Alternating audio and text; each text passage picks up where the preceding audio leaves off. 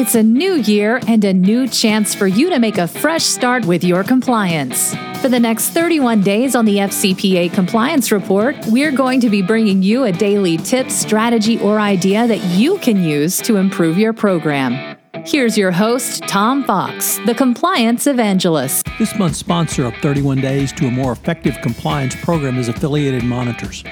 Founded in 2004, Affiliated Monitors provides professional, independent integrity monitoring and ethics and compliance assessments nationally and internationally and across almost all industries.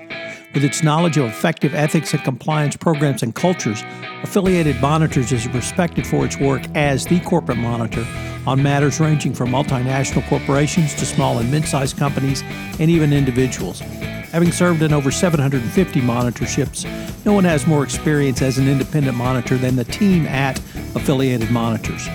For more information on how an independent monitor can help improve your company's ethics and compliance program, visit this month's sponsor, Affiliated Monitors, at www.affiliatedmonitors.com. Designing a process for continuous monitoring. Most CCOs and compliance practitioners understand the need for continuous monitoring. Whether it be a part of your overall monitoring of third parties, employees, or to test the overall effectiveness of your internal controls and compliance, continuous monitoring is a part of a best practices compliance program. While most compliance practitioners are aware of the tools which can be applied for continuous monitoring, they may not be aware of how to design a process for it. Put another way, how do you develop a methodology for building continuous monitoring process that yields sustainable, repeatable results? Jill Orangel, co founder and principal at Visual Risk IQ, uses a five step process, which is brainstorm, two, acquire and map data, three, write queries, four, analyze and report, five, refine and sustain. I'm going to go through all five.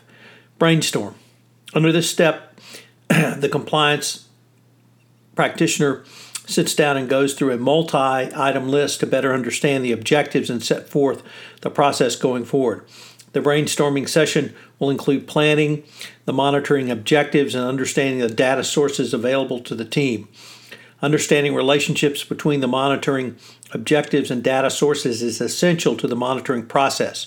During brainstorming, a company's risk profile and its existing internal controls should be reviewed and discussed. Finally, there should be a selection of continuous monitoring queries and a prioritization thereon. The initial meeting may also include company representatives from a variety of other corporate disciplines, including audit, IT, legal, finance, sales, and business development. Two, acquire and map data. There may be a need to discuss security considerations whether or how to redact or mask sensitive data, ensure files are viewable only by team members with a need to know requirement.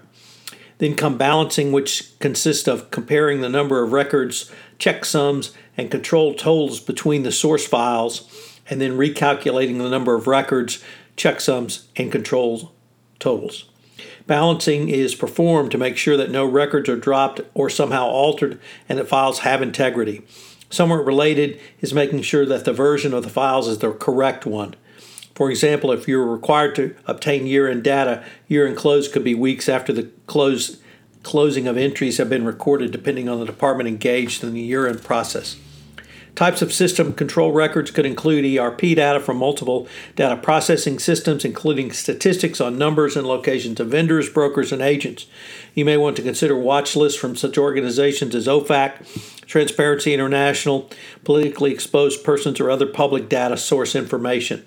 Some of the data sources include information from your vendor master file, general ledger payments, and payment data from accounts payable, P cards, or your travel, gifts, and entertainment expense systems. You should also consider sales data and contract awards as correlations between spending and sales. They may be significant. Finally, do not forget external data sources such as your third party controls. All data should be initially secured and then transmitted to the control continuous monitoring tool. Of course, you'll need to take care that the continuous monitoring tool understands and properly maps the data in the form it is submitted. 3. Write queries. This is where the compliance subject matter expertise brings expertise and competence to assist in designing the specific queries to include continuous monitoring. It could be that you wish to focus on the billing of your third parties, your employees' spends on GTE, or petty cash flow outlays. From initial results, you will receive back and then refine your queries and filter them going forward. Four, analyze and report. In this process step, you are now ready to begin substantive review and any needed research of potential exceptions in reporting results. Evaluating the number of potential exceptions and modifying queries to yield a meaningful yet manageable number of potential exceptions going forward is critical to your long term success. You should prioritize your initial results by size, age, and potential exception.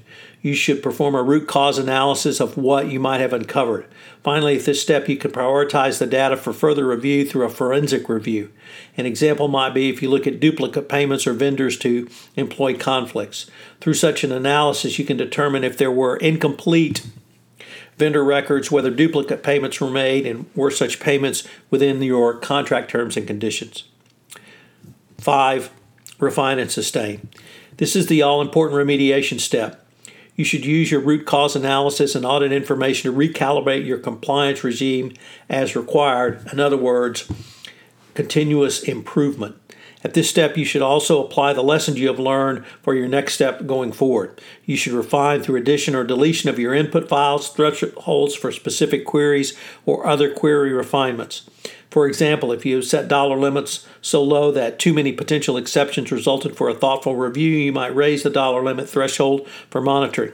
Conversely, if you selected amounts that were too low that it did not su- generate sufficient controls exceptions, you may need to lower your parameter limits. Finally, you can use this step to determine the frequency of your ongoing monitoring. What are today's three key takeaways? One, create a process to monitor your controls. Two, use a compliance subject matter expert to work with your internal controls specialist to develop queries from a compliance perspective. And finally, number three, do not forget the feedback loop nature of this process by integrating your results going forward. This will give you not only continuous testing, but it will give you continuous improvement going forward. I hope you'll join us again tomorrow where we take up another topic in continuous improvement of 31 days to a more effective compliance program.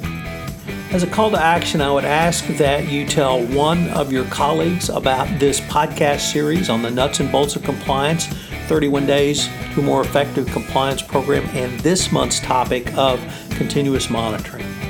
31 Days to a More Effective Compliance Program is a production of the Compliance Podcast Network, and this month's sponsor is Affiliated Monitors. I hope you'll join me again tomorrow for another episode in 31 Days to a More Effective Compliance Program. This podcast is a part of the C Suite Radio Network. For more top business podcasts, visit c-suiteradio.com.